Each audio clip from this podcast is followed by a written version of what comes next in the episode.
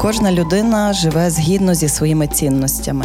Вони як рейки, які нас тримають і не дають зійти з обраного шляху, а часом із розуму. Друзі, вітаю! З вами Ірина Снітинська, тренерка з ораторської майстерності. Подкаст Найвища цінність про цінності у дії, житті, бізнесі, роботі, глибокі світоглядні бесіди про те, як цінності нас, українців, скеровують, підтримують та допомагають боротись. Проєкт створюється у партнерстві з Львівською обласною військовою адміністрацією у рамках комплексної програми посилення державотворчої консолідаційної ролі української мови. Кожна людина живе згідно зі своїми цінностями. Вони як рейки, які нас тримають і не дають зійти з обраного шляху, а часом із розуму. Друзі, вітаю! З вами Ірина Снітинська, тренерка з ораторської майстерності та мій авторський подкаст про цінності Найвища цінність. На попередній розмові я запитую героїв, що в їхньому житті найважливіше, і будую нашу розмову в цьому ключі. Сьогодні зі мною Леонід Мартинчик лектор, телеведучий, естет, етнограф, як він сам про себе говорить, і людина, яка вміє бачити і створювати красу, як вважаю я. Льоню, привіт. Привіт, привіт, дякую за представлення. Дуже е, дуже точне представлення і таке якраз та як треба. Бо часто кудись запрошують і представляють так Кимось іншим. не знають, хто прийде. Та і я завжди е, дратуюсь, думаю, ну що ж таке? А ти сказала все як все як треба. Дуже мені приємно. Дякую за запрошення. Сьогодні мій подкаст про твою найвищу цінність, про естетику, про красу. Друзі, ви маєте можливість Леонідові поставити за кілька запитань, тому прошу їх нотувати. І під кінець розмови я передам мікрофон вам. Льоню, ми з тобою знайомі вже багато років. Думаю, жоден з моїх гостей, тих, хто був, і тих, хто буде, не є зі мною знайомий ще з того періоду життя. Вперше ми перетнулися в магазині одягу, де ти працював. І сестра Що твоя тебе туди була. привело? Е, е, мене туди привело бажання заробляти, бажання бути незалежним від батьків і неймовірна любов до одягу, е, якою я ну я завжди хотів займатися чимось, що пов'язане з одягом, з модою, але це вдома були всі категорично проти. І тому зараз я розумію, що на щастя я вступив в університет Франка на історичний факультет на кафедру етнографії. Зараз я розумію, що це було дуже моє правильне рішення. Ну в той момент я дуже страждав. І я навчався на е, магістратурі на денній формі і умудрявся ще працювати консультантом в тому самому магазині. І, до речі, дуже багато знайомств, дуже багато приємних знайомств ще з того часу. І вони приходять на тренінги, приходять на майстер-класи. І навіть в мене був випадок, як е, моя клієнтка, яка зараз моєю підписницею, читачкою, прийшла в тій блузці, яку я колись їй продав, і вона так її любить досі. Вона каже: Ну, от, ну от вміли ви це правильно мені порекомендувати. Е, е, Я звільнився, я попрацював рік і звільнився, тому що е, керівник магазину точно не не бачила в мені цінності. Точно, вона швернула в мене джинсами per клієнт, при клієнтці. А я завжди дуже на е, е, ну, те, що я і роблю в себе в блозі, і зараз роблю, і завжди на протягом життя роблю. Налагоджую з людьми контакт і стосунки. Я з клієнтами налагоджував завжди дуже класний контакт. Тому що е, шопінг для жінки це стресово, для чоловіка, ну, взагалі, в наших широтах шопінг це дуже стресово. Я завжди намагався для клієнта, для клієнтки створити таку атмосферу, в якій вона може розслабитися і може собі купити щось, що її прикрасить, що подарує їй радість. Її дуже бісило старшого продавця, керівника, що от от приходять клієнти до мене, що вони за моїми рекомендаціями прямо формують образи, і вона мені підхамлювала. Я її просив, що десь там в е, підсобці хами, при клієнтах не хами, тому що ти дуже мене попускаєш, і мені дуже неприємно, тому що я напрацьовую авторитет перед клієнтами. Та й все. Та я звільнився. Вона обіцяла підвищення зарплати, відпустку. Я сказав, та й валив, не хочу. Надоїла мені. І я почав займатися весільною сферою. Я, я мав весільну агенцію, був флористом і координатором. У тебе бурхливе весіль- життя, Та, я не все знаю. В весільному журналі я працював. В мене багато. Була в мене була школа наречених, де я е, пари е, готував до весілля. Таке різне було. Серіалів Сватав- передивився і фільмів. Сватав їх. Ні, вони вже засватані приходили, але вони хотіли нормального ведучого, нормальну сукню, нормальну флористику. І я їм просто я скоординовувався з класними е, е, як то, підрядниками Так, і так. презентував на оцих зустрічах. Е, Їм е, рекомендував: от цей класний флорист, оцей класний. До речі, Корнелюк в мене виступав як класний ведучий весільний. Тоді я пам'ятаю. Так що е, багато було робіт, і ще їх було попереду. Багато різних. Далі будемо про твоє життя, е, про красу. От що з чого все почалось? Коли ти зрозумів, що ти про красу, можливо, твій тато був етномузикологом, а мама арфісткою. Я нічого більш вишуканого не придумала. Ні, все зовсім не так. І, власне, в тому і е, дохід мого психотерапевта, е, що все абсолютно не так. Е, батько займався машинами все життя, в батька автосервіс, дідусь таксист ще з радянських часів, коли були гаражі великі, і він теж максимально, вони з батьком максимально були одержимі машинами. Мама працювала в торгівлі, а е, потім, а раніше на залізниці.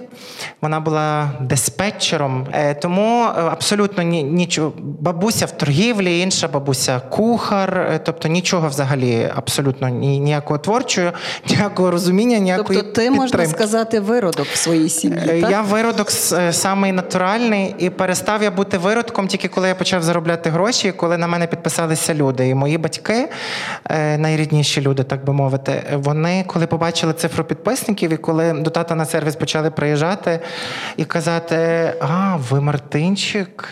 Ви той тато того Мартинчика, все трохи змінилось. Але зараз не, не про це. Ми колись з тобою тут, до речі, про це говорили. Пам'ятаєш, колись багато На років щастя, у мене погана пам'ять. У нас була зустріч. Тут, я це пам'ятаю. Е, Ми говорили власне про дитинство і про це все. Тітка художниця, єдина тітка, яка закінчила ще колись поліграфічну е, інститут поліграфічний він називався. Вона оформлювач книги. Її диплом це історія світової моди. Це треба було зробити книгу вручну. Хто на мене підписаний давно, хто за мною стежить, я неодноразово цю книгу показував. Тобто вона, е, так би мовити, була графіком, ілюстратором книг і книговидавцем. Вона колекціонувала книги. Це в мене від неї. Вона захоплювалась модою, вона захоплювалась театром. Е, Вона була е, ну, вона є інвалідом дитинства, і вона майже завжди була вдома. І, власне, я часто з нею залишався, і вона мені діставала книги, діставала ці альбоми, розповідала, пояснювала, водила в музеї, водила в театри. Е, Як особистість вона дуже складна, тому що вона пережила 14 операцій, 14 загальних наркозів. Дуже маленького зросту, якщо ви знаєте лікаря Ілізарова, дуже відомого, то він її оперував в свій час. Вона не ходила в школу, вона все життя її навчали вчителі вдома. Тобто, ось як особистість вона була дуже складною, дуже суперечливою, дуже. Ну, такою з нею нелегко будувати стосунки. Але як творча особистість, вона неймовірно була ем, естетка, і вона була дипломованим художником. Це дуже важливо. Е, ем, Зараз ера відсутності е, освіти, і так би мовити, ти можеш стати ким хочеш. Так як вона була дипломованим художником, вона дуже багато чого пояснювала мені дуже правильно. Пропорції, як падає тінь, чому треба фотографувати з того боку, а не з того, чому квіти мають стояти так на столі, а не так, як їх під, підрізати, яка довжина спідниці, тому що є пропорції, е, м, руки. Як, наприклад, от вона як художник дуже багато цього мені пояснювала, і відповідно єдине, що в моїй сім'ї, що мене захоплювало, це розмови і час з нею. І це настільки засіло. Глибоко всередині в мені, що я бо через багато років зрозумів, що просто ці книги, оце все, і навіть Ці квар- зерна проросли. Дуже. І, я з нею там часом спілкуюсь, часом не спілкуюсь. Але коли я усвідомив реально, що серед усіх в плані професійному і в плані якихось талантів вона заклала в мене найбільше. Я е, ну, дуже ну, так до неї почав ставитись зовсім по-іншому. Я дуже, ну, в мене неймовірна до неї вдячність. Тому що батьки так не займались мною. Я, зараз я розумію, що ну, дітьми треба займатися. Їх не просто треба годувати і вдягати. І на тому вони виростуть. Ну я виріс. Бо батьки говорили про те, що ми тебе годуємо, ну так якби вдягаємо, що ти ще хочеш. Е, А вона займалася вихованням особистості. Ну і власне, от тому і виховалася така особистість, тому що вона дуже багато в мене вкладала. Тітка мала прикрий характер, так що в мене теж він не просто. не просто, просто сказала ні на що. У мене всі вдома мають прикрий характер. У мене мама Добре, Овен, тато гарно. Скорпіон. Оце гарно. Це жахливо. А ти хто? Тілець. Я ага, те- я знаю, телець, хто ти. Так, так. Добре. Е, В неділю я виступала на жіночій конференції. і Одна учасниця запитала мене, що мене надихає. Я не знала, що відповісти, бо я люблю проводити час з чоловіком, з дітьми, з собаками, люблю мандрувати, в горах люблю бувати. Але це радше про проведення часу, а не про натхнення. Я не завжди розумію, що означає слово натхнення, бо я вранці прокидаюся, я вже надихнута одразу. Але мені не треба спеціальних умов для натхнення, але ми всі є різні. Ми з тобою дуже по-різному виглядаємо, і я підозрюю, що всередині ми теж з тобою є різними. Що тебе надихає? Зараз мене надихає ніч без повітряної тривоги. Зараз е, мені для роботи потрібне натхнення навіть в таких звичайних обставинах. Тобто в таких е, ну, складних обставинах, як зараз, то воно потрібне ще більше.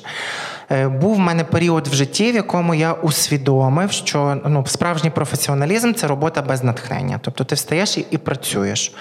Але щоб отак постійно працювати і виконувати постійно е, ті цілі, які ти перед собою поставив, ті завдання, які ти перед собою ставиш, треба постійно бути в, в ресурсі. Треба певним чином, ну тобто без натхнення, але в ресурсі. Відпочити, правильно харчуватись, добре спати, оточити себе нормальними людьми, тому що вони нас дуже змінюють і формують. Це, це дуже дуже важливо. Е, то зараз, е, що мене надихає. Люди, які говорять українською мовою, мене надихають дуже. Тому що я от зараз е, я довгий час не був в Києві, е, приїхав, приїхав в Київ і е, пішов в перше кафе, яке було біля готелю, і ну, 90% людей мені сказало здрасте. Е, Це мене дуже не надихає. Е, Напевно, е, все на, правду, що мене по-справжньому зараз надихає, це пов'язане певним чином з війною. Ну, в плані З перемогами. з перемогами, та з тим, наприклад, що от ми сьогодні робимо якийсь певний крок та, в сторону нашої перемоги. Я щось роблю. Книги, платівки, фільми, квіти, прогулянки з дружиною, е, серіали в українському перекладі, е, відеороботи. Це теж мене надихає. Але я не можу сказати, що це дає мені справжнє паливо, як, як колись я там пішов в театр, подивився фільм, і я просто там створюю, створюю, генерую. То зараз справді надихають якісь зовсім інші речі. Це трішки підіймає мені настрій. Це трішки. Ну, це як вершки якісь приємні. А от справжнє натхнення це коли мені пише підписниця, що вона там з Харкова, і вони всі з сім'єю перейшли, і після моєї лекції вона вишиває весільний рушник. Оце мене надихає. Що вона сину вишила вишиту сорочку, що вона з мамою не спілкується, бо мама не переходить на українську мову. Е, тобто- Виховує маму. по Виховує маму, тобто, бо я свою теж виховую, але там в інших питаннях. Е, тобто, оце мене зараз справді надихає. Коли я приходжу кудись, коли я бачу якийсь е, ну, сув, якийсь е, рух, тому що я не знаю, ну тобто я заздрю людям, які можуть абстрагуватись. Все, що я зараз роблю, я роблю з думками про перемогу, і з е, кожен мій вчинок я обдумую, яким чином це треба зараз, в цей час. Тобто, або це треба мені і моїй сім'ї, я роблю рекламу, я на цьому заробляю, і мені треба зробити рекламу, тому що це моя робота. Або я роблю щось е, без заробітку, але це має певну дуже велику ціль, яку, тобто, не можу я абстрагуватися і собі от забути. Не забуваю я, не, ну, не знаю. Можливо, був день за оцих півтора роки, коли я забував, але обов'язково вночі щось ставалося. От, Отаке. Тому добрі новини, сон. Е- акула в Єгипті. Е, Справді ці моменти мене надихають. О, бачиш, ми вже це знайшли. Та, Леонід, та, от ми в доброму напрямі рухаємося. Я, мені багато писало людей, ну і пишуть досі, що Леонід так не можна. Треба бути добрим, вас від, відсохне рот, вас відсохне ще, там щось так не можна говорити. Ну, тобто, ну вибачте, ну, все ляві, відпишіться. Ну, тобто, ну, ну я радий, коли акули їдять москалів. Ну, я радий. Їх менше на одного, кацапа менше, я перепрошую, звісно. Бо нас можуть заблокувати, ні? Чи ні? Там тебе запікають, Запікають, але ми будемо ага, добре розуміти. добре. Про Бо я що тільки там я перепрошую тільки за, за в YouTube за те, щоб він мене не заблокував. Бо мене інстаграм блокував. Ну тобто ми знаємо всі, що зараз. Ми знаємо, як це робити. Так, Ми знаємо. Так, ну супер. То зробите там піз. Так.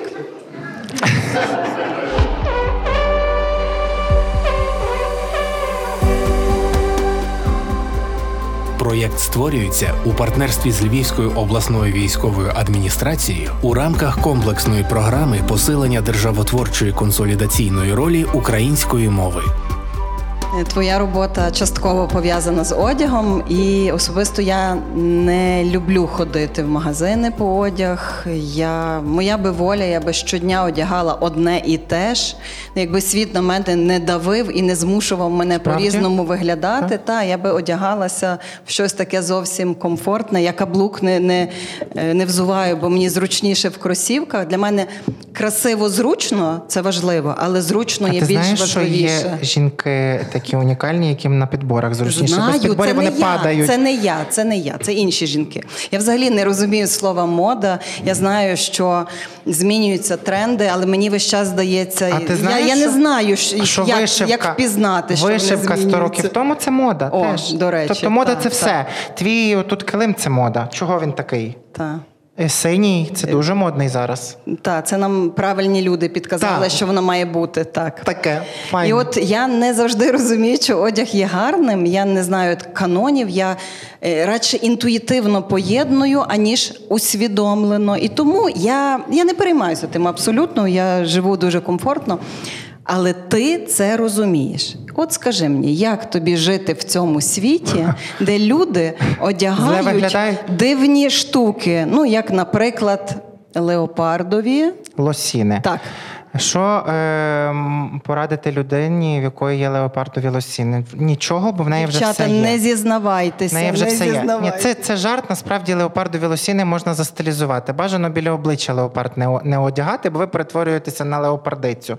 Коли у вас леопардові ноги, то ще ну, якось можна з цим ну, якось дати собі раду. Е, дивися, в мене мама була страшенною модницею, неймовірною. Тітка ця, до речі, теж. Бабуся, як виявляється, як тепер я згадую, її оксамитові клатчі, її оксамитові пальта. Я розумію, що це теж була свого роду естетика. Бо, наприклад, я можу порівняти іншу бабусю, наприклад, та з Івано-Франківська бабуся зовсім не була е- естетично вбрана. Хоча там ну, обставини фінансові в них були схожі Радянський Союз. Тобто я розумію, що певна надивленість з дитинства, коли мама приміряється, коли мама думає, мама змінювала зачіску і колір волосся, напевно, кожних два місяці. Люди, коли беруть мій е, фотоальбом ди- ди- дитячий, вони просто не впізнають маму. Тобто, це ну вона змінювалась постійно. І я знову ж таки після багаторічної роботи зі спеціалістами, я розумію, що це безпосередній має вплив на особистість, в якому оточенні ти ростеш. Батько теж. Батько страшний педант, і батько дуже зав- завжди переймається чистотою і теж завжди любив дуже гарно виглядати. Тому певним чином це заклало в мене якесь розуміння. Ем, чистоти охай... я про одяг, чистоти охайності, доречності одягу. Одне з найважливішого це одягатися доречно до діяльності, до віку, до місця, в якому ти, ти знаходишся. Мені здається, що це мені мама заклала, тому що вона чітко розуміла, що на пляж ми одягаємося певним чином, до церкви ще якимось чином, на роботу вона йшла одягнена ще якось. Коли ми почали їздити за кордон, тобто вона чітко мені говорила, коли ми, наприклад, вперше поїхали, я вже був досить дорослий, ми вперше виїхали в мусульманську країну. І вона мені пояснила, що тут ми не можемо, ну вона не може ходити в шортах, чи вона не може ходити в майці. Бо я її запитував, для чого вона кожного дня вдягає ляну довгу сорочку, ляні довгі штани. Тобто вона якийсь має певний інтуїтивний свій дуже якийсь красивий певний смак, і оце певне відчуття. Лікті, ключиці, коліна, тобто вона після певного віку перестала оголяти коліна. Хоча вона дуже струнка, вона дуже гарно виглядає. Вона вона не одягає глибоке декольте, хоча вона дуже гарно виглядає, тобто в неї вона не приховує.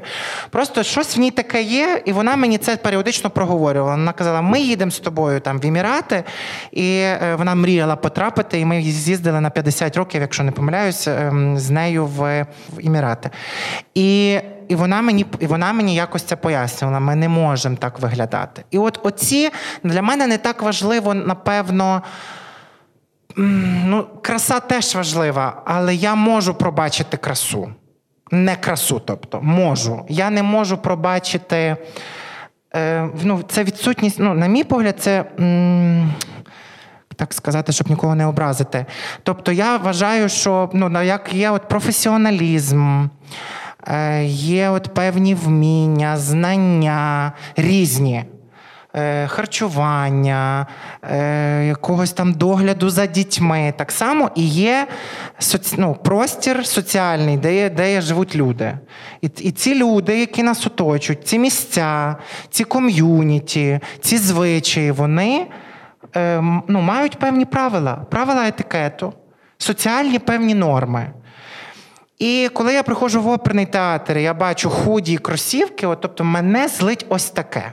Коли я бачу в церкві жінок, я не є там суперпобожна людина, тут суть не в тому. Суть просто коли в церкві жінка стоїть дуже короткі спідниці, вона дуже щиро здивована, чому на неї так дивно дивляться. І ми, а мене дуже щиро дивує, що невже вона не розуміє, що вона, іду- ідучи в ком'юніті певних стереотипів, певних норм на її будуть осуджувати. Тобто, от скоріше тут про напевно про цю доречність, про якусь ем, ну, про якісь. Про якусь повагу до людей, це повага до людей. А краса це вже дуже індивідуальне питання. Я просто вважаю, що дрес-коди і етикет це не вибір. Це, так би мовити, обов'язкові речі, які має знати освічена людина. Як, наприклад, айтішник має знати математику, художник має знати теорію кольору, викладач ораторської майстерності має вимовляти всі літери. Бо я не розумію, коли диктори телебачення не говорять. Ну, тобто я не розумію цього щиро. Тобто є певні моменти, то правила етикету. І певні соціальні норми вони мають бути для нас певним чином. Ну, ми маємо їх знати. Можливо, для того, щоб порушувати, там теж є класні прийоми. Можна попередити, попередив обезброїв. Бо краса, під, під, підбирати кольори, поєднувати пропорції. До цього я до людей претензій не маю. Коли вони мене питають, проконсультуй, я це роблю. Тобто дуже часто люди вдягнені неправильно в плані естетики, але дуже правильно в плані Сенсу. сенсу, поваги, місця. От, тут, напевно, про це.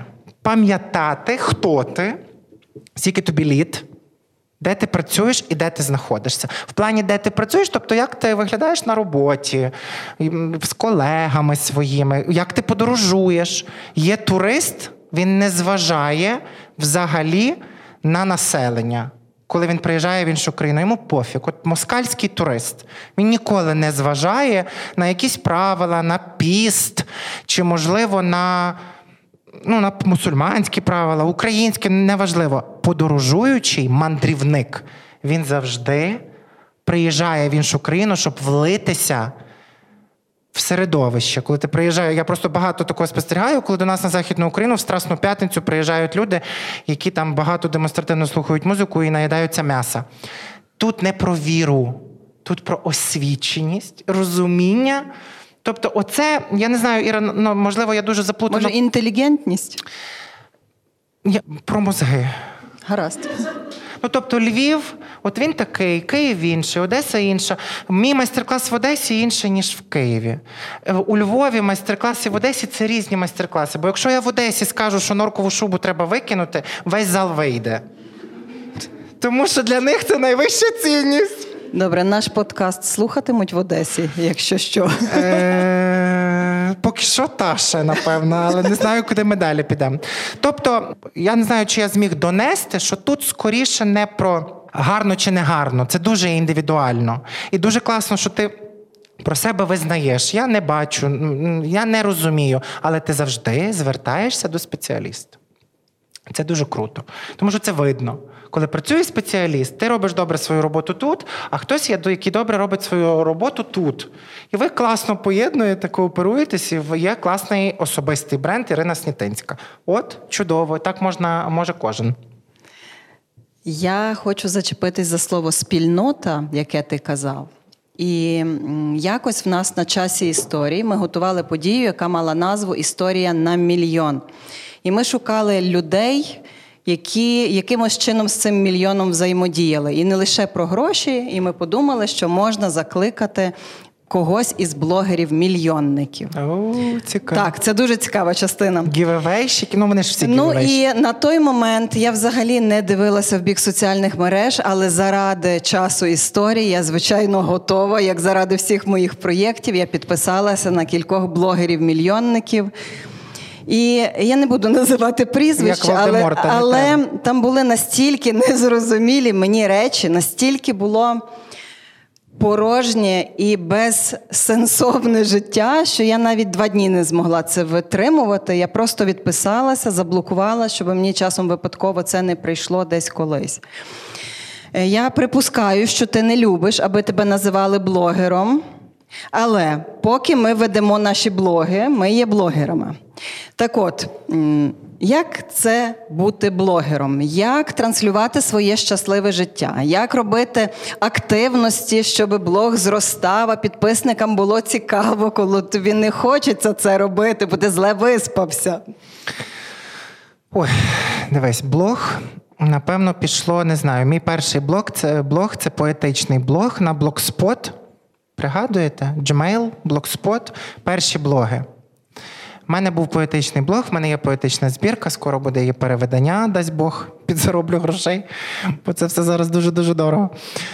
Е, І був мій перший блог. Потім, коли з'явився інстаграм, в мене коліжанка приїхала з Америки, привезла супер ідею і розказала про те, що Боже, ну, типу, там той інстаграм, я казав 100 грам перших пару днів, бо я не розумів, що це. Потім ще одна коліжанка почала мені розповідати про феномен блогера за кордоном, що я їй дуже пасую в цей формат. І я кожного разу питався, Христя, що ти плетеш? Я там флорист, декоратор на той момент, там весільний організатор, координатор, е- блогер це от людина. І вона мені той, на той час пояснила це дуже правильно. Це лідер думок, інфлюенсер, це людина, яка має певні цінності, в моєму випадку певне естетичне, красиве бачення, і вона транслює це на широкий загал в соціальних. В соціальній мережі з мене, зокрема, був інстаграм. Я по цих правилах і почав працювати, і працюю по них досі. Я вважаю, що блог людини живої, не компанії, хоча й компанії, напевно, теж, має транслювати цінності. Кожна людина має певні цінності. Певний, І це і є концепція особистого бренду чи концепція бренду це транслювання цінностей. І так, наша блогерська сфера в Україні, в принципі, і розвивалась до одного літа, років, напевно, шість тому можливо, п'ять. Тобто були невеличкі блогери, ти пам'ятаєш, не знаю, чи ти пам'ятаєш мене з того періоду, коли були квіти, кава, книги, поезія. Пам'ятаєш?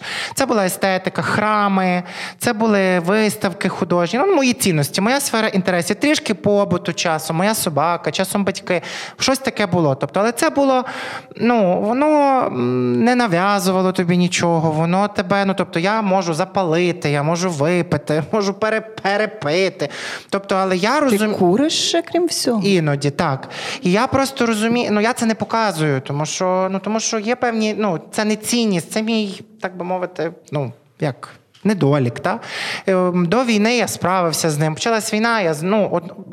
але я це не транслюю. Та? Я стараюсь транс... транслювати справді те, те, що цінне, те, що важливе, і те, що я можу нести далі.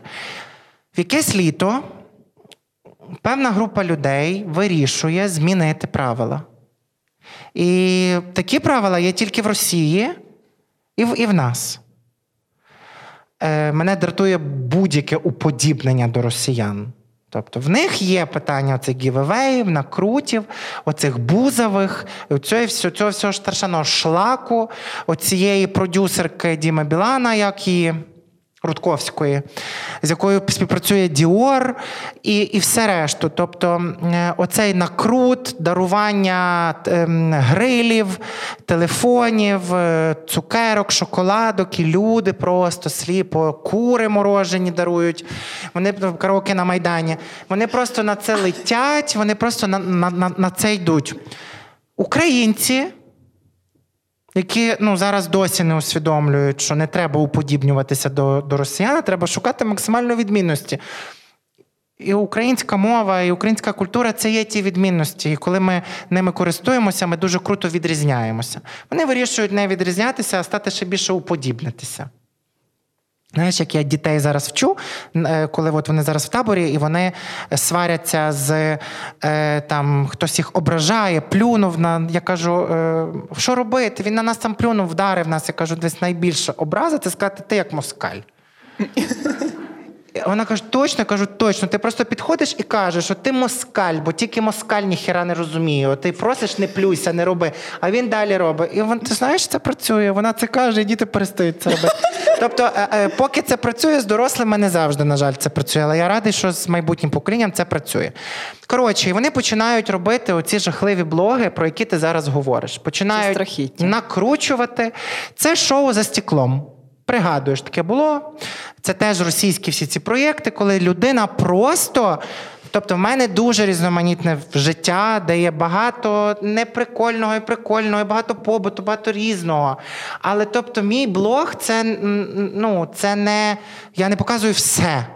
Де я був, що робив, як я спав, як я розлучався, як я женився. Потім давав інтерв'ю про те, як хто де коли і що, і в кого який розмір, і хто когось з ким порівнював. Тобто. Ти не бачила цього, слава ні, Богу. Ні, я не бачила. На Це щастя. дуже добре. То ти вберегла свої розумові ці. Бо бач, бо я дьорганий, бо то ну, це не забудеш. Одним словом, мене дуже харить, коли мене уподібнюють, бо я справді дуже багато чим жертвую, щоб бути не таким. Я дуже багато втрачаю реклами, пропозицій, бабла. Дуже багато, тому що я би ну, я би мав кращу машину, кращий дім, жив би краще. Але мої цінності мені не дозволяють. Тобто, мої цінності мене завжди зупиняють. Моя аудиторія, яка дуже цінує це, теж я завжди за них пам'ятаю. Мене немає Але ілюзій. Діти дивляться. Оце, ну, сподіваюся. Діти, на жаль, це дивляться. Я тобі зав'яжу цю штуку. Е, та, Нормально. Діти, так. на жаль, це дивляться, і е, навіть часом моїм дітям я здаюся більшим диваком, ніж вони. І нас, в нас дуже багато йде сил на пояснення того, що це не ми диваки, а ми нормальні українці, які святкують Різдво в Косівському посуді, які там отак роблять, не брешуть, не крадуть, не те, не обманюють, не обманюють людей. І, на жаль, оте таке життя, ота така якась ота така безтурботність, кроптопи короткі, дивні. Оці їм подобається це більше. Це легко, це просто, це бездумно, це без освіти. Це ну, тобто вони не хочуть мати освіту, вони хочуть е, стати блогерами. А на щоб, щоб бути блогером, мати освіту. Одним словом, це дуже дуже складно, якщо ти про це. А взагалі, як бути лідером думки, інфлюенсером, тобто людиною, яку яку знають, яка веде певну аудиторію, дуже складно в невеликому такому місті, як Львів. Це дуже складно. Тому що як ти виглядаєш, як ти поводишся, як ти паркуєш, що ти купуєш в сільпо, це цікаво всім. Е, Що ти купуєш в аптеці? Це цікаво, дуже така дивна завжди реакція в в, в, в ем, фармацевтів. плече за ага, фармацевт. Фармаце... Когось буде класний сьогодні вечір, коментують вони мені. І я кожного разу в них запитую, кажу: ви так ви так кожному коментуєте, хто прийшов купити ну, контрацептиви, презервативи. Тобто, е, тобто в Києві в цьому питанні значно легше. Тобто там е, немає такої концентрації уваги. Ем, у Львові справді дуже багато, дуже концентрована увага.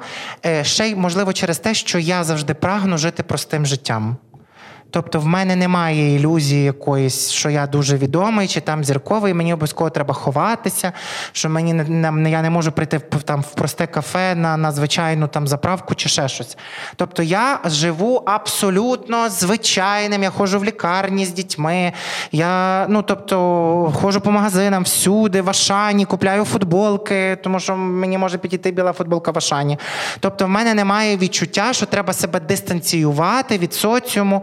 Можливо, це це моє якесь нерозуміння, що і публічність веде до певних обмежень. І, А я не хочу обмежувати себе, я хочу жити вільно. Я хочу собі вільно почувати себе в своєму місті. І я зустрічаю багато такого дивного. Я дуже щиро обурююсь кожного разу. А мені дружина завжди каже, що ти дивуєшся? Ну тобто, ну їй ну їй цікаво. Ну Та люди різні. Так. Люди різні. І тому по-різному. Е, чим менше показую чогось такого особистого, чим більше показую предметно професійного і того, що є в тематиці мого блогу, тим легше жити. Чим тільки ти більше, тобто, ну, в мене були різні ситуації, коли на маму там нападали викладали в лапках в магазині, фоткали її, наприклад, десь в спортзалі, коли вона десь там в сауні, наприклад, в спортзалі вона ходить в спортзал. Вона дзвонить, їй неприємно. Коли там я колись постив маленького хлопчика часто, і і на нього теж напали. Він, він був з бабусею в Ашані, і на нього напали просто о Боже, це вас Мартинчик постить. І в мене таких кілька тих моментів для мене дали чітке усвідомлення, що дуже особисте, і те, що не, не дає змогу. Тобто е, не змогу, а не дає. Права, той хлопчик мені не давав права його постити. Коли мені доросла людина каже, давай селфі можна, давай запостимо, то людина, ну так як би мовити, вона доросла. Дитина, оця, наприклад, і мама моя, вона не давала мені права е, робити її частиною мого блогу. Їй це подобалось, та, але але часом бували ситуації, які от їй було дуже незручно. Вона ми деколи там десь сидимо в кафе, вона чого вона так на мене дивиться. Я не хочу, вона на мене так дивилася. Я кажу, мам, ну вона тебе напевно впізнала, тобто вона мене впізнала. Ну, Зараз вона вже звикла, але ну, тобто є отакі різні моменти. Е, Я думаю, що мені особисто можливо, що треба їх. Якось можливо більше пропрацювати і усвідомити. Я просто м- м- ще напевно, я я більше думаю, що люди мають мати рамки і знати про кордони, а не про те, що я маю зрозуміти, що мені треба сидіти в окремій кімнаті в кафе за закритою шторкою їсти тихо круасан. Я не хочу так робити. Я вважаю, що люди, якщо вони освічені. Вони знають про кордони. Тобто можна підійти, сфотографуватися, можна дивитися, пальцями тикати, можна, ну коли я не бачу, напевно. А коли я сижу, наприклад, е, там з дітьми, з дружиною, десь обідаю, це просто створює дуже багато. Ну, дітям дуже незручно. Їм дуже не ну мені мені прикро, що моя робота приводить до до, до, до того, що вони червоніють, зеленіють, покриваються плямами, тому що. О Боже, що ну тобто, як трішки кордонів. Трішечки поваги, знову ж таки, це знову про повагу. Не знаю, може ми договоримося з тобою, що найвище цінність. Найвища цінність це повага до людей. Тобто поваги, От, жива людина. Вона жива. В аптеці жива людина купує ліки, бо їй щось болить. Все.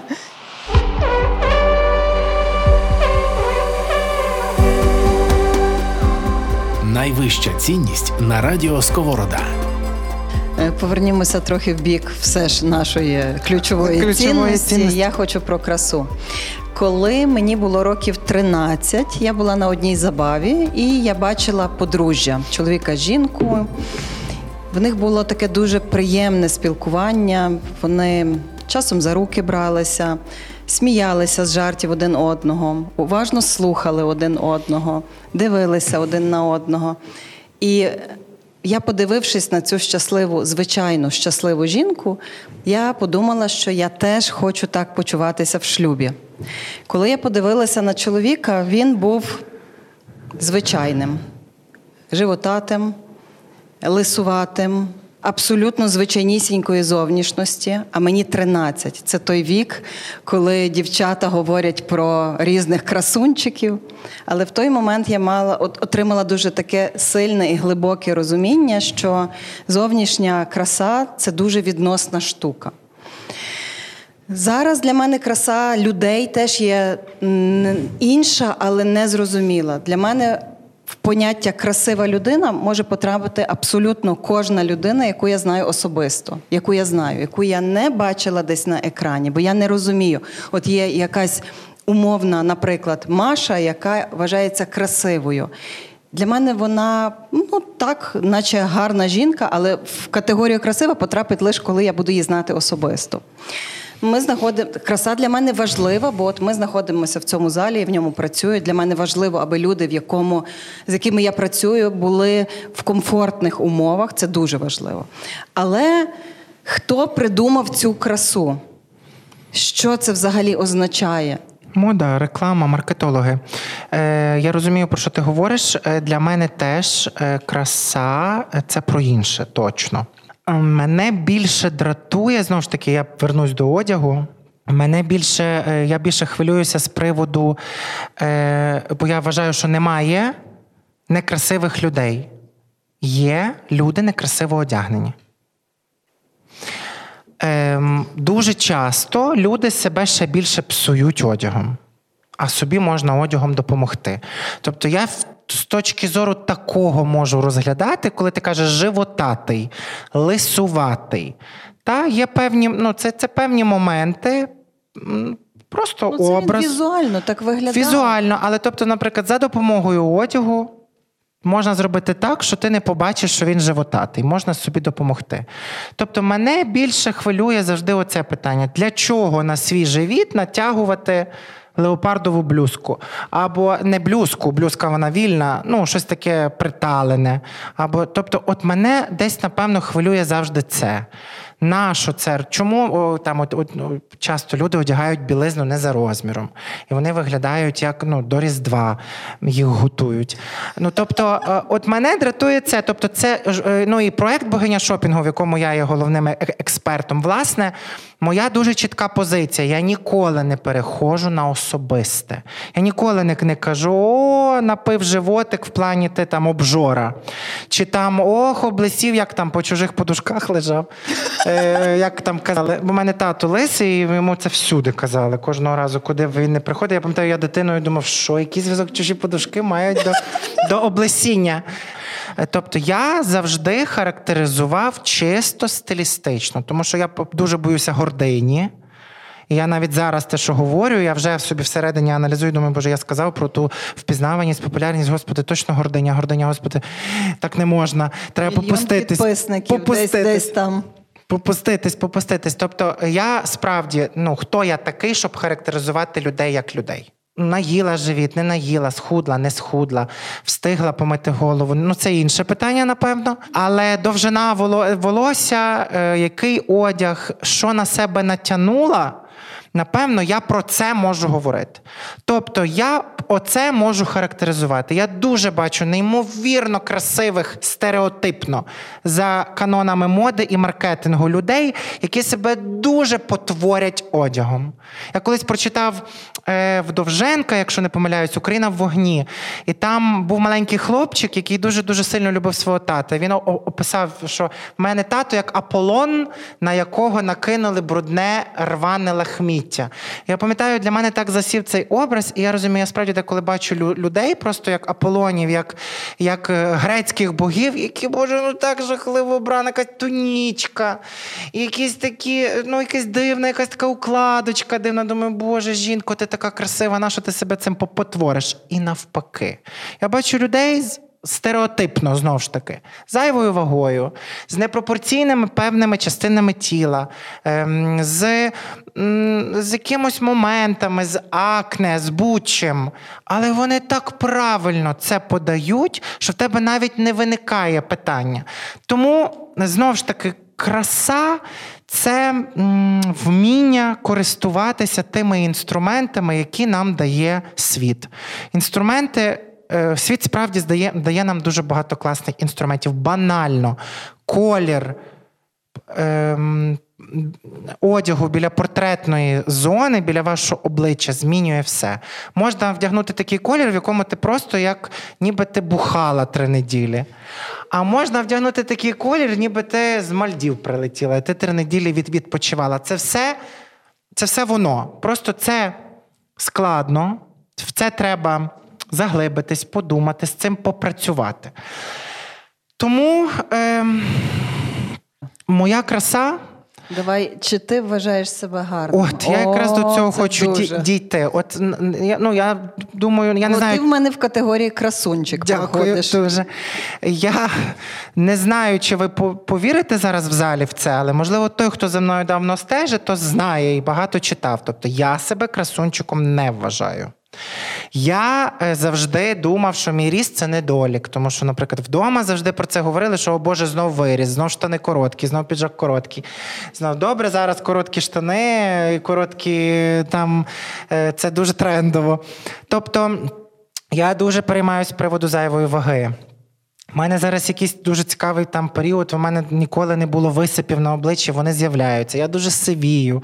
Льоня, Е, ми всі зараз нервові, нормально, Ну, заспокойся. Ну, коротше, е, такого коротше, дуже дуже такого багато. Тобто, це настільки, то ж така кажеш, краса це настільки суб'єктивно, що е, напевно комусь, ну бо знаю по тому, бо пишуть люди щодня мені дуже приємні слова, і це моя терапія, і тому я завів блог. Насправді це дуже глибока штука. Людина, яка не хоче підтримки від, від людей, чути, що з нею все ок, бо вдома цього не було. Вона блог не буде заводити. Насправді вона щасливо собі вдома смажить е, терті пляцки, е, і вона рада. Чоловік прийшов, сказав, ти файна така в мене.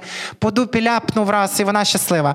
Мені цього недостатньо. У мене багато внутрішніх питань, для яких мені потрібна аудиторія, потрібна підтримка. Потрібні такі слова, які зараз сказала Іра публічно. Для мене це потрібно. Тобто, е, для когось, напевно, хтось може мене чути і думати, Боже, як він може так думати? Та? Дуже це суб'єктивно. Для мене красивим вважається щось, наприклад, трохи інше. В жінках, в чоловіках.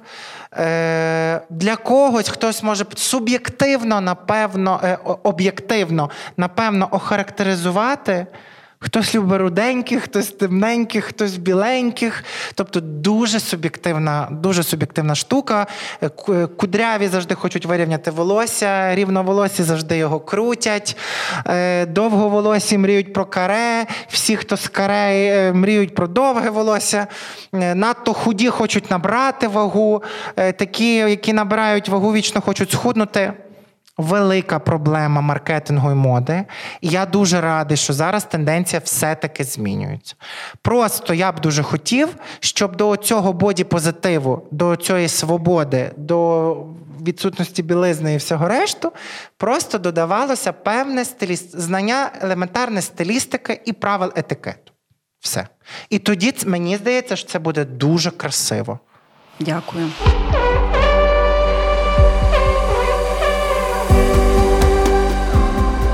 Подкаст Найвища цінність про цінності у дії. Е, Скоро я записуватиму подкаст з Олею Рудневою Superhumans. І хочу відразу спитати тебе: а людина без рук чи без ніг це може бути красиво? Звісно, неймовірно, причому. Тим паче з наявністю таких проєктів, як Superhumans, Unbroken і всі решту. Тобто, це абсолютно, абсолютно не про, не про фізіологію, в принципі, абсолютно не про фізіологію. Це про. Напевно, е, можливо, це про те, як ти справляєшся з нею. Ти можеш справитись з цим достойно, а можеш справитись недостойно. В плані постійно, не знаю, там, жалітися, постійно нарікати, бути озлобленим через те, що комусь дав Бог струнки, стрункість і зріст. Ну, я знаю багато таких людей, які злі на весь світ тільки через те, що ну, вони, на їхній погляд, недостатньо красиві. Тобто тут скоріше, що, що, ти, ну, що ти з цим робиш, власне, з тим, напевно, своїм відчуттям. Тобто, ну, я знаю, що я роблю, я худну, я роблю тонування. Ну, тобто, мене дратує, що я в 32 вже майже весь сивий. Я тонуюсь, ну, ну то все, і мені стає легше. Тобто, що я з цим роблю? Ну, я не гружу кожного дня, хоча я думаю, що гружу вдома все рівно. Але тобто я не гружу кожного дня тим, що там зі мною щось не так. Мені здається, е, що м, різні є фізіологічні моменти з людьми.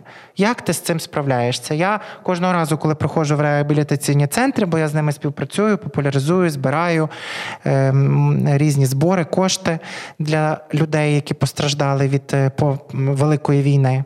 Я диву даюся, які вони щасливі, які вони позитивні, і які я курва вічно нагружений недовольний, а вони такі задоволені. І я поки сходами зійду. Чи ліфтом з'їду, то людина на візку вже швидше доїхала, і вона вже мене чекає. Я розумію, бляха, як воно все як воно все неоднозначно, як ці люди цінують життя. В них немає однієї кінцівки, як вони цінують другу. Як вони немає двох кінцівок, ніг, вони так цінують руки, а ми нічого не цінуємо. Мене завжди це для мене це неймовірна теж терапія. Я кожного разу приходжу додому, кожного разу стою перед дзеркалом, дивлюсь на себе, думаю, Боже, скільки ти ще будеш так не цінувати? Те все, що в тебе є. Те все, що ти просто можеш ходити без зборів бо це космічно дорого, без реабілітації, яка дуже довга. Просто і ти постійно нарікаєш на життя. Тому ці люди надихають, і ці люди е, ну, в мене повертають життя. Я кожного разу, коли з ними спілкуюся, повертаюсь додому, я просто мені соромно за себе стає. Я Олі сказала, що я в кожну групу курсу ораторська майстерність братиму одного хлопця чи дівчину з ампутованими кінцівками, зокрема для того, щоб група знайомилася. Звичайно, щоб реабілітувати їх, але і щоб група знайомилася і виходила в великий світ і бачила, що це не страшно. Це такі самі люди, як ми абсолютно такі самі, просто вони виглядають ось так через певні життєві обставини, які з ними відбулися. Але це справді все дуже неоднозначно. І є така навіть історія про дядька, який е, пасе отару, в якій є чорні і білі вівці. Підходить до нього інший чоловік і каже: «Е, Пане, скажіть, а скільки вовни дають ваші вівці? Пан відповідає: А які білі чи чорні? Білі. От стільки. А чорні? Теж так само. Гаразд.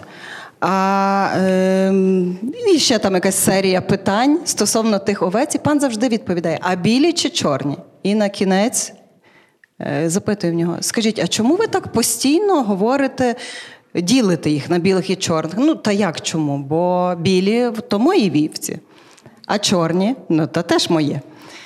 Так от, е, я колись ту історію почула, і вона мене справді дуже сильно вразила, тому що в нас всередині уживаються дві сторони: і біла, і чорна.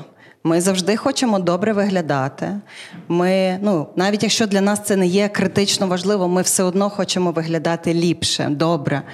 Ми хочемо якісь гарні вчинки робити. Ми хочемо, щоб про нас добре відзивалися. Але в нас є і темна сторона. І якось ці обидві сторони уживаються. В нас уживається дуже добре і прекрасне, і потворне, правда ж? І, зрештою, в очах різних людей одне і теж може дуже по-різному виглядати. Не будемо зараз далеко відходити. Ти бачив вже ту скульптуру, яку поставили біля оперного.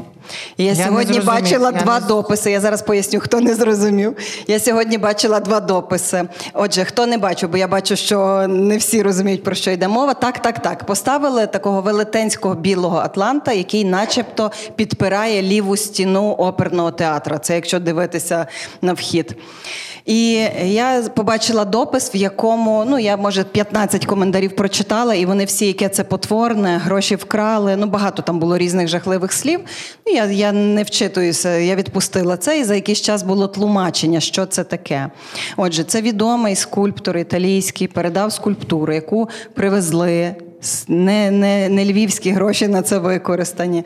Це відома людина, привезла, притранспортувала цю скульптуру, яка певний час буде тут в нас стояти, а далі помандрує. В такий спосіб показати, що чому вона оперний тримає, тому що мистецтво тримає мистецтво, західне тримає наше мистецтво. І під тим дописом з тлумаченням абсолютно інші коментарі. І на одну і ту ж скульптуру є фу, це жахіття, і вау, це прекрасно. Ну і так все у світі.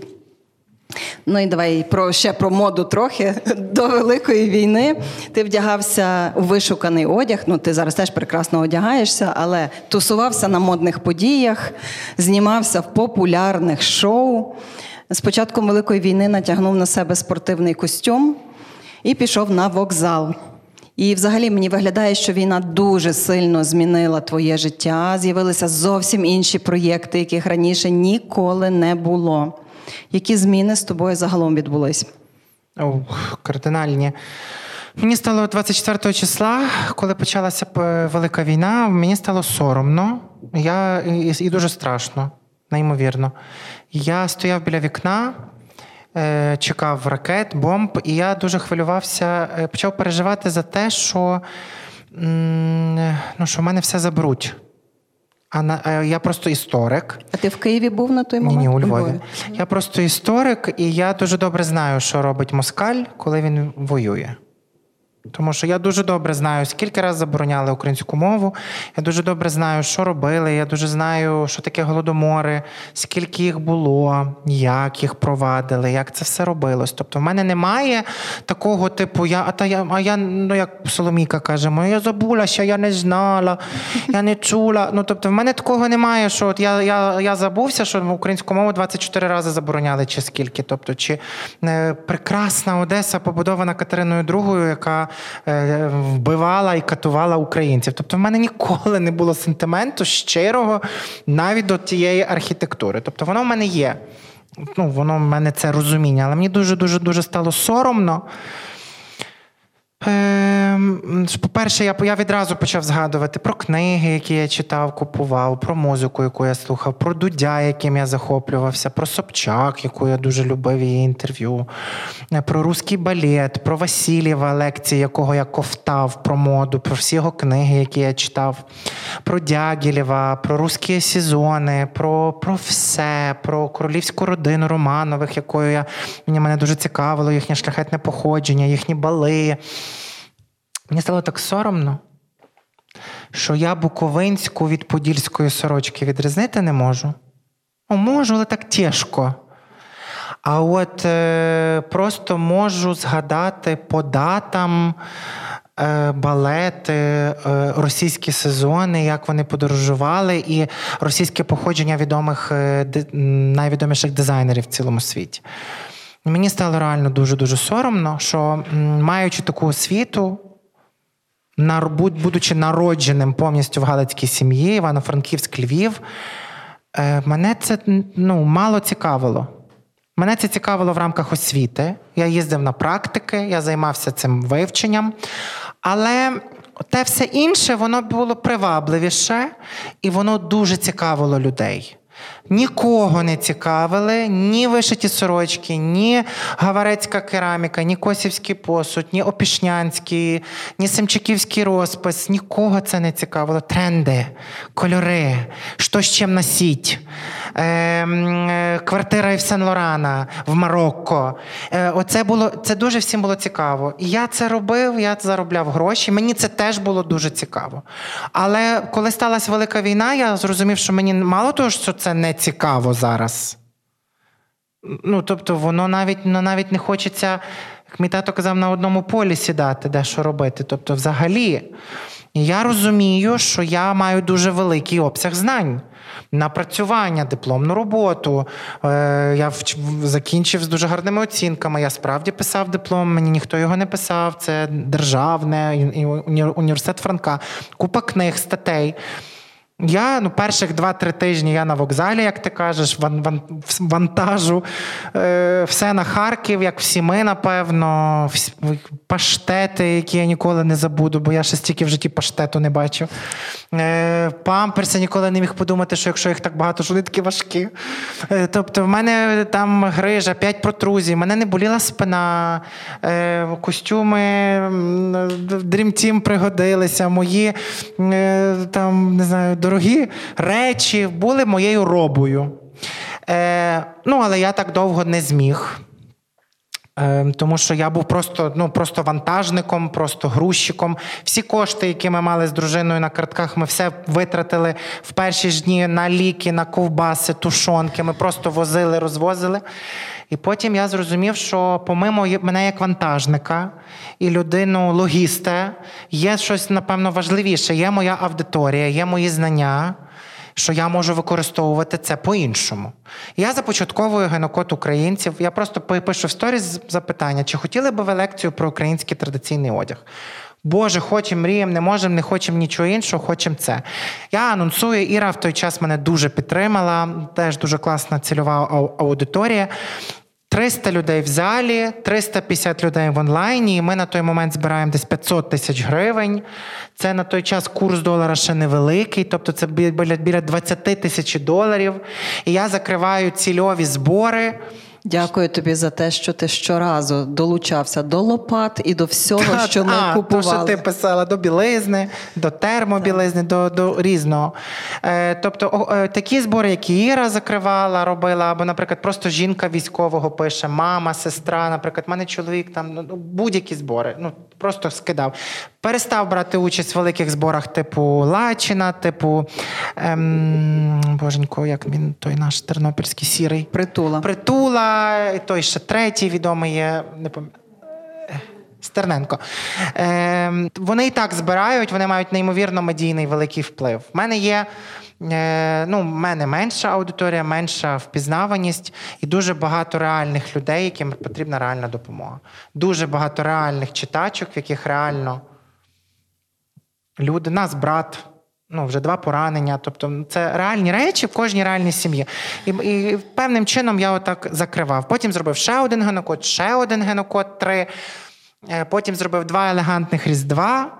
Е, теж це все були благодійні, десь близько мільйона гривень таким чином зібрав. Люди приходили, купували просто квитки. Я все перераховував.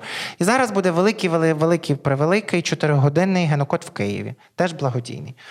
Тому хто, можливо, буде в Києві, приходіть. Це буде таким екстерном всі лекції потрішки. Я так спробую і одяг, і кераміку, і побут, і сім'я, і традиції, і зимові свята, і осінні свята, е, сімейна календарна обрядовість.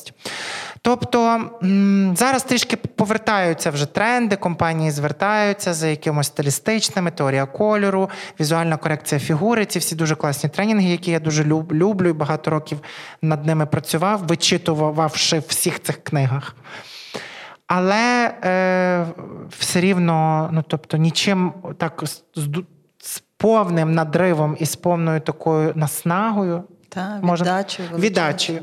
Та. нічого окрім української культури я зараз займатися не можу. І оті всі попередні генокоди це більше народна культура була. Народна в лапках сільська. Дуже критикують, коли кажеш сільська, але ну насправді велика кількість населення України дуже довгий час. і Ми всі з села родом. Ну, можливо, хтось це про себе не знає, або ви, може, дворянську, може, ви Романови, то я дуже вам заздрю. Але насправді не заздри, це жахливо. Це жахливо. Ні, ну вони ж не росіяни етнічні, вони ж німці, тому можливо не все так зле.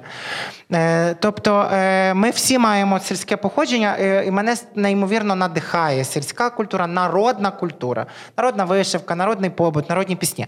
Але є ще міська культура, неймовірна. І зараз я хочу почати займатися вже міським, міська архітектура, міська мода українська. Івасюк, оце все, оця вся квітка цісик. Тобто більше поглянути більше в сторону міської культури. І я думаю, що будуть генокоди більш присвячені вже такому чомусь академічна культура українська, музика, наші композитори. Ми дуже мало про це знаємо. Тільки чого варта наша смирічка. І, і, ну, Тобто, ти як пірнаєш в музику, ти офігіваєш, ти пірнаєш в живопис, ти офігіваєш. Ну і зустрічаєш знову величезну кількість, яких били, вішали, катували, забороняли, що зробили з Івасюком, як погрожували е, всім е, решту. Їх було троє Івасюк. Ем, нагадайте, будь ласка. Яремчук, Яремчук і і Зінкевич. Зінкевич. Як Дякую. їм погрожували, як вони трішки, е, як Софію Ротару погрожували. Тобто, ну і що з нею сталося? Ну, вона вижила, але так би мовити, е, луна, луна, цвіти, цвіти. І Це дуже цікаво. І теж мені дуже хочеться, бо я через народний ракурс показую голодомори, оце все. Е, Що знову ж таки, щоб викликати більшу відразу, щоб люди не хотіли говорити, щоб люди не хотіли в той бік навіть дивитися. Я на прикладі оцієї неймовірності української культури, народної творчості, порівнюючи часто, в мене є такі порівняльні таблиці прямо я викликаю в люд, ну, в людей викликається велика відраза. Мені ще хочеться спробувати зараз. Ну, це дуже великий масив роботи. Зробити так із. О, хтось відкрив просеко. Е, е, так, Зробити. Натякають. Зроб, та, що як би Мартинчик трошки закругляся. В плані міської культури копнути туди композитори, тільки наш м, скорик. Це чому той щедрик. Е, Так само е, пісня Івасюка лягла в основу. Ну, не згадаю зараз, ну все, мозги поплили на на фоні стресу. Дуже відома є Ой, ходить сон коло вікон. Це наша колискова, яка впала, а, яка стала основою Summertime, на на не. Тобто феноменальні речі. Феноменальні, неймовірні. Трошки іншого ракурсу української культури. Не народної, а більше такої. Це коли вже ну, Івасюк був е, композитором дипломованим. Я тобі за це безмежно дякую, бо ти з нас, українців, робиш. Я часто використовую твою фразу. Я так як як кажу, як каже Іра Снітинська, з нас, е, з українців, робиш ще більших українців. Так, Дякую е, за це. Просто я зрозумів той день, що я маючи освіту, Іра, історично, етнографічно, будучи повністю в бандерівській сім'ї, ніфіга не знаю згадати не можу. То що говорити людині з іншої сім'ї, що говорити людині не з Галичини, то вона взагалі нічого не знає. Вона справді не врубається, чому виявляється так, щось не так, а так не так. І Петриківський розпис Дніпропетровський це Дніпропетровщина, а не Деніс Сімачов, москальський е, дизайнер. Тобто вони і той розпис в нас забрали. Це наш розпис.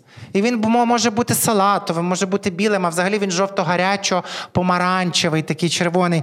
Тобто, та ні. Ну, от от в такому ракурсі. Тому, якщо я виживу, не помру Ти від мусиш не помру від ожиріння, Е, бо зважаючи на те, як скільки я їм, е, то я підготую оцей міський генокод. Про я не знаю, чи так може некоректно так називати. Ну, Ми ну, може, придумаємо іншу назву, придум... це робоча. Так, робоча назва. Це як мене колись взяли в один в одне реаліті-шоу з робочою назвою Шукаю принца. І я погодився. Не знаю, хто за мною за мною стежить. Ви пам'ятаєте, це мій перший телевізійний проєкт, моїх перших тисяча підписників. Шукаю принца, де мені розповіли на кастингу про те, що це романтичне реаліті-шоу, прототип іспанського, де принцеса. Чекає принца. Ну а я пишу поезію, романтик, весь інтелігент, весь всі ті всі теми. Я готовий йти боротися красивими вчинками за тільки не за не, не вздумайте шукати це в Ютубі, бо я вас приб'ю але це все є. А інша назва не робоча, була зовсім інша, але я вам її не скажу. Щоб ви не шукали, бо це позорище страшне. Я ні, я не я насправді не соромлюся, але я б не хотів, щоб ви це бачили.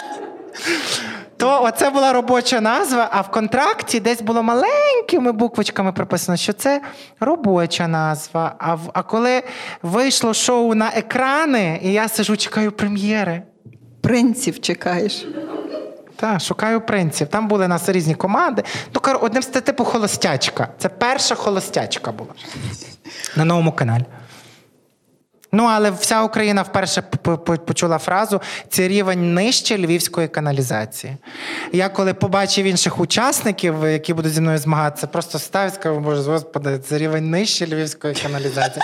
І це було е, просто це до мене приклеїлось на років п'ять. Мене всі просили це всюди говорити. Так називали зі мною інтерв'ю.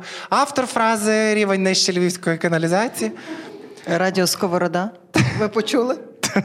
Так було було дуже кумедно. Ну, це кумедна фраза. Така сно... передає снопськість галичан і львів'ян. Таку всю. Та, та. Ти зробив нам рекламу, я все зрозуміла.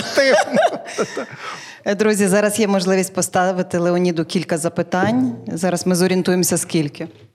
Е, а, Ну, я знаю, давайте три. Гарно, гарне число три.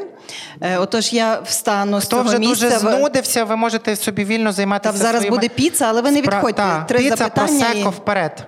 Друзі, якщо Е, ви... і я стою з цього місця, і хто бажає, виходить собі, сідає. А, є Е, дивіться, радіомікрофон. Я Дай- нікуди не відходжу. Добрий день. Добрий день. Не треба Ви- тут, Віктор. Окей. Е, так, дякую дуже, Леоніде, за.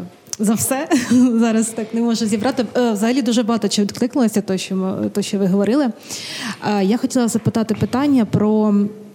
Про кенселінг, тому що от ви згадували про Рудковську, про Діор, і е, я от теж, коли вже повноштабна війна почалась, якось зрозуміла, е, почала читати там про Шанель, про Діор, про Луї Вітон. Я зрозуміла, що вони були такими колаборантами. Наприклад, що Діор і Луї Вітон вони багато співпрацювали. А чи був у вас такий кейс, коли ви для себе теж закенселили якийсь бренд? От я, наприклад, мені, знаєте, в мене є якісь там аксесуари, косметика, до сих пір не викинула, тому що грошей жалкую. Але розумію, так що це, книгами. це не е, до речі, з книгами теж. Е, І от питання до вас: чи було у вас така якась дискусія, можливо, Звісно. внутрішня? Звісно, була. Е, В мене є, то вона в мене постійно. Всі книги про Луї Вітон, про Шанелі, про все решту і про Діор. Тобто, щоб ви розуміли, Діор це взагалі мій улюблений бренд. Е, Це бренд, який я знаю найкраще, його історію найкраще. Це я був вдома в самого Крістіана Діора. Я знаю його біографію на пам'ять. Тобто, в мене найбільше про це книг. І, наприклад, те, що вони зробили тоді, коли вони зробили ось цю бірьозки, там ходили боярині. Для мене це був просто треш. Тому що це я так люблю цей бренд, мені так здавалися цінності, ця елегантність, жіночність, оце все, що в нього дуже багато він присвячував мамі, його улюблена квітка. Е, Книги стоять, звісно, нічого ну, навіть близько не, не купувалося і не купується. В одній з моїх улюблених парфумів Dior, Diorissimo, така чиста конвалія. Я подарував дружині колись. е, Вона ними не парфумиться. Дуже, ну, я не бачив. Переважно інші парфуми бере, бо є така в нас якась е, штука. Потім, коли Луї Вітон, ну, в мене є одна з там, коли я почав тр- трішки більше заробляти, були такі періоди в житті. Я купив собі великий такий шопер Луї Вітон. То я його теж не ношу. Тому що харить він він мене. Ну, але коштував він щось там 2000 доларів. І мене це так. Ну, тобто, і, але найбільше це книги. Тобто, от є Луї Вітон, є. А, а Шанель теж щось було? Було? Вона там Бо я знаю Том Форд, Шанель Діор. Взагалі така сумнівна якась. Я теж багато Так. почала читати і так засмутилася. Бо я за Шанель не я чув за Діор, я чув за Луї Вітон, ну, бо ви там бачили там брілки прямо ем, з кокошниками, матрьошки такі, тобто ну там відверто. І цей ем, стяг. Ну вони бились в груди, що це французький стяг. Ну так. Е, французький. Тобто, оця Z, теж оці браслети, кардіограма, це Ну, типу. це вже от було недавно. Я говорю навіть Так. про їхню історію там багато років. тому. А, ну Шанель це вже вона ж взагалі ну, справжня нацистка, фашистка. Тобто, це е, ем, до Великої війни я був дуже м, нерадикальний. Я в є інтерв'ю, в яких я говорю, що я хороші русські. Я дуже, ну я вам казав тільки що, що я думаю, мені дуже це все подобалось. З початком Великої війни, 14 рік мене не навчив. Я став повністю клоном Ірини Фаріон в питанні в, ем, націоналізму. І, ну, направду, перших два тижні війни єдине, що я міг дивитися, ну бо я вже того Арестовича не міг дивитися. Я подивився його дня три, і мені це ну ага. Ну тобто, ну, ну ні. І я дивився. треба радикальне щось. Ну, Ірина мене Звичайно. капець. Вона мене так прошила, вона мені так все пояснила. І потім я коли з нею познайомився наживо, то це було ну це так ну, ну, легенда для мене. Ну вона мені вибудувала мій націоналізм дуже дуже дуже чітко. До того я дуже багато теж знав, бо це відкриті факти, так само як про моїх улюблених е, Уоліс Сімпсон і короля, який зрікся престолу. Вони з Гітлером там любилися, цілувалися і на обіди ходили. Мене це якось не хвилювало. То зараз я на це вже все дивлюсь по-іншому, бо я безпосередньо людина, яка проживає в країні, в якій є повномасштабна війна. І я розумію, що ну, тут е, ну, або зніми труси, або вдінь хрестик. Ну, все. А вона Отакі, як Шанель в період війни, такі, як Воліс Сімпсон і Едвард, король Едвард, такі, як е- навіть Крістіан Діор, там теж були певні моменти. Вони і в трусах, і в хрестику, або без того, і без того. Тобто, я вважаю, все-таки, що мають бути знову ж таки це про цінності, і це про певний національний радикалізм. Дякую. Вам дякую дуже. Я просто не вмію мало говорити. Я вже як дали слово.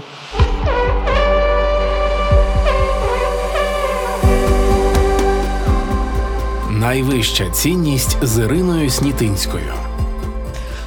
Леонід, я хочу таке питання задати. Коли я колись е, е, декілька років тому слухала вас, і мене вразило насправді щирість. Не так багато відомих щирих е, людей, які дуже щиро говорять про багато цінних речей. І тому в мене перше питання: яку ціну вам довелося заплатити насправді за ту щирість? І друге, що ви порадите людям?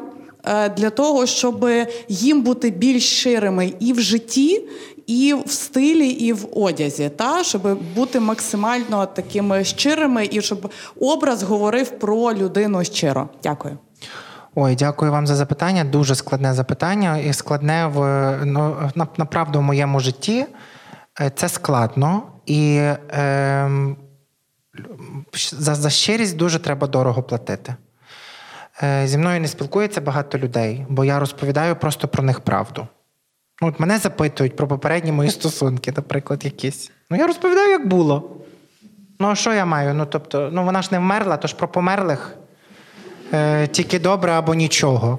Поки вона жива, я можу розказати в інтерв'ю з Олею Руднєвою моє, якщо ти бачила.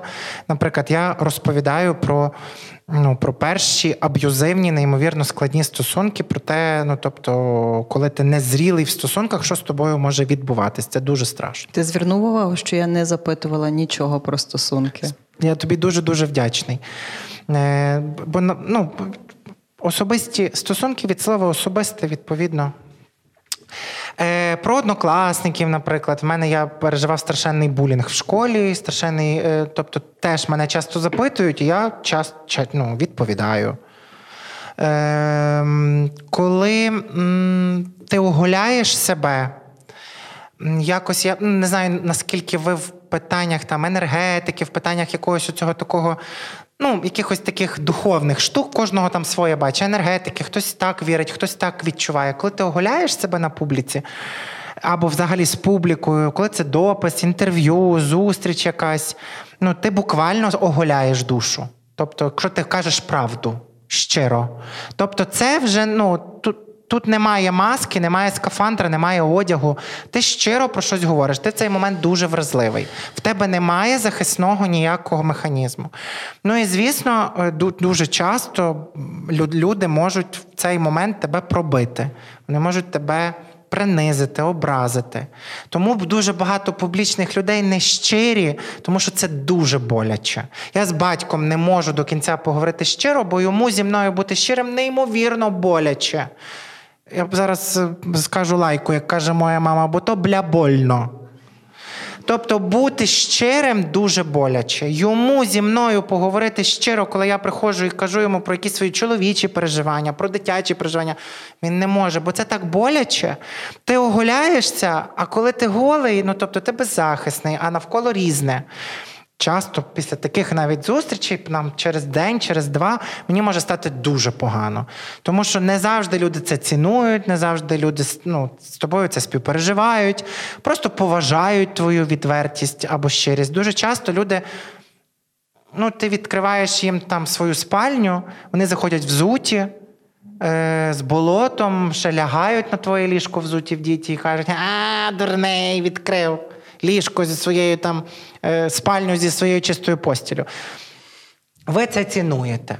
Для вас це важливо, вам це допомагає розкрити власну щирість, навчитися щиро говорити з партнером, з дітьми, з родичами. Та? А когось це ну, в цього викликає, і людина в той момент може вразити. Оце дуже складно, тому що ти ніколи не знаєш, як зреагують на на оцю твою щирість. Звісно, майже завжди після щирих і відвертих якихось моментів тебе обов'язково обсирають і говорять про те, що це.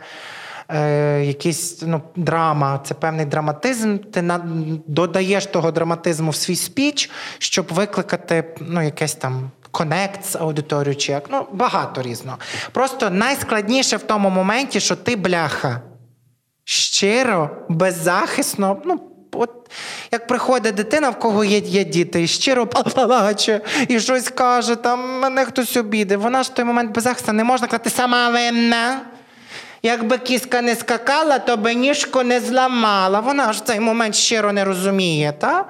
Е, а а з нами так само з дорослими. Ти що щиро говориш, а тобі та? Не, не цей. Тому це боляче. Тому багато людей цього не роблять, бо хто хоче свідомо терпіти біль. Я в тому бачу трохи більше цінності, е, якусь мету бачу, тому що я знаю, як це працює, я десь готовий з собою пожертвувати, бо, наприклад, для того, щоб ви розкрились. Потім е, ви розкрились і пішли в світ інша, і помножили як кола на воді, і помножили добро. Я для цього працюю. Я не працюю, щоб розглядайте мене, який я класний. Я працюю для іншого. Я хочу класно виглядати, але я тут не показувати себе, який я класний. Я тут щось вам розказати. Дякую так. дуже. І ще Дякую за запитання. запитання. Гендерний баланс, тому збережений. Це останнє запитання. Дякую. І дуже гарна вишиванка. Космацька, якщо не помиляюсь. З Полтави мені привезли. Пол... Серйозно, та... Полтавська клас, дуже так. класно. Дуже дякую. Тарас, мене звати Леонід. Дуже цікава тема. Е, цінності і мода. Якщо говорити е, мовою біблійною, то є така рекомендація, щоб не назбирати собі скарбів на землі, де міль і хробатство їх точить, а збирати собі скарби на небі. Так? Е, мені так виглядає, що сьогодні людина має дуже багато е, одягу, і міль не встигає його з'їсти просто. Але деколи мені так виглядає, що е, сучасна міль для людини 21 століття це є мода.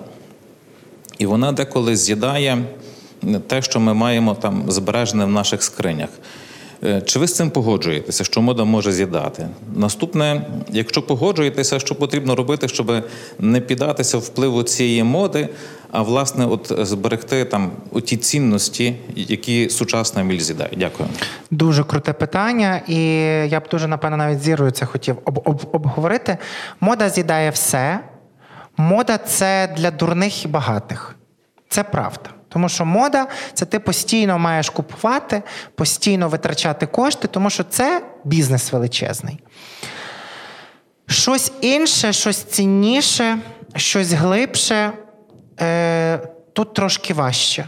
Важче знайти, важче прочитати, дослідити, важче застилізувати, тобто важче це носити в, е, в гардеробі. Важче воно ем, його треба зрозуміти, його треба відчути. На нього немає так багато рекомендацій. Тобто, воно його треба віднайти, треба докласти більше зусиль. А сучасна молодь. Чи так як міль, чи просто люди, е, вони не перебирають. От, от Людина біжить по торговому центрі, вона просто хапає знижки, знижки. Часто людям не не важливо, пасує це це чи ні, який це колір, яка це тканина. Тобто, просто ну, ми всі таке маємо, деколи ми просто хапаємо, хапаємо, хапаємо.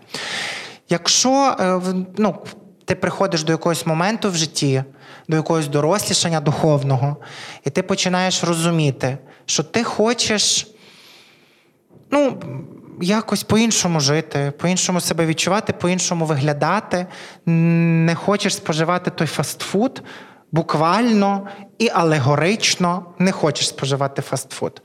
Ти починаєш запитувати себе, хто ти і яким ти хочеш бути, як ти хочеш виглядати, як ти хочеш себе поводити, і який одяг буде транслювати це до вашого запитання теж, який одяг буде транслювати тебе.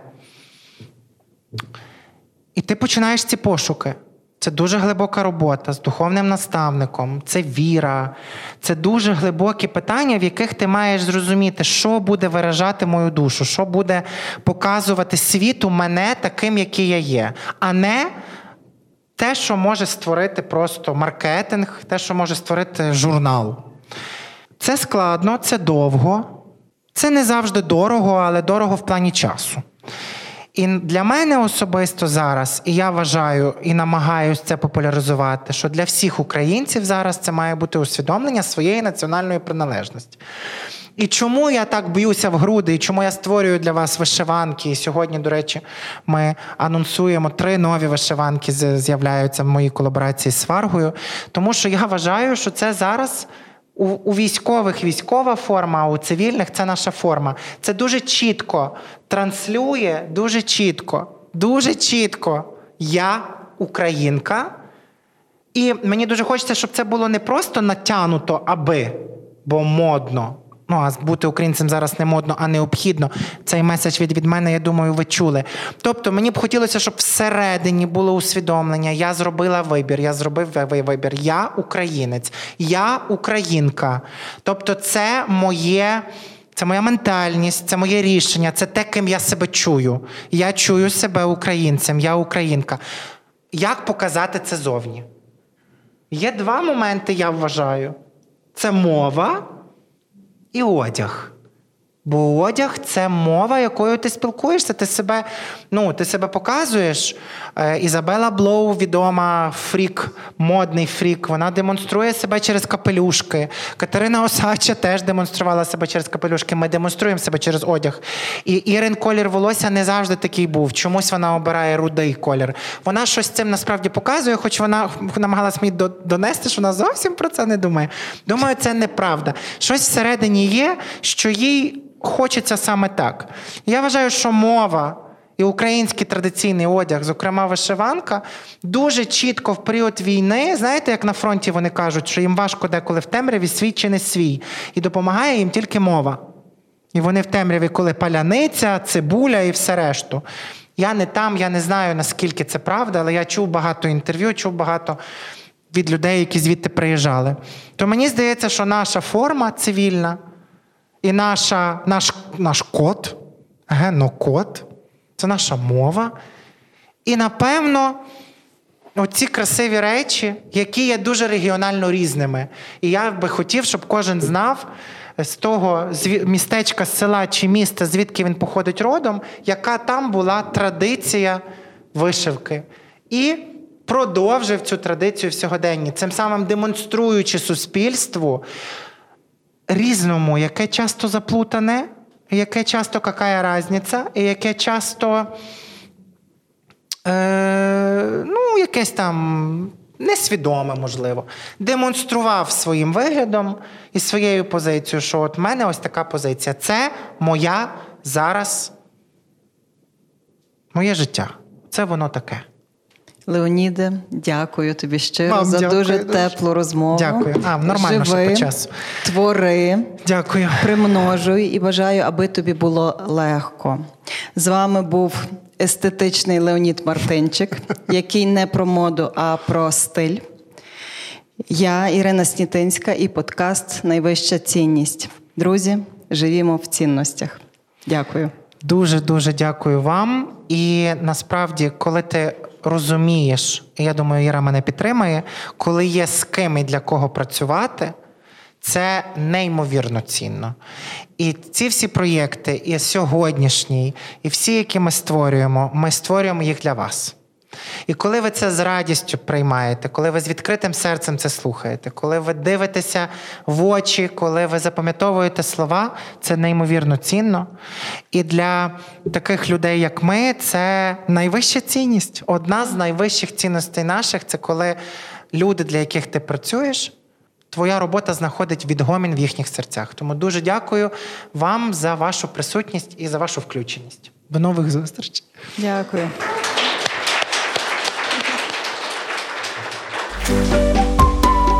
Кожна людина живе згідно зі своїми цінностями. Вони як рейки, які нас тримають і не дають зійти з обраного шляху, а часом із розуму. Друзі, вітаю! З вами Ірина Снітинська, тренерка з ораторської майстерності. Подкаст Найвища цінність про цінності у дії, житті, бізнесі, роботі, глибокі світоглядні бесіди про те, як цінності нас, українців, скеровують, підтримують та допомагають боротись. Проєкт створюється у партнерстві з Львівською обласною військовою адміністрацією у рамках комплексної програми посилення державотворчої консолідаційної ролі української мови.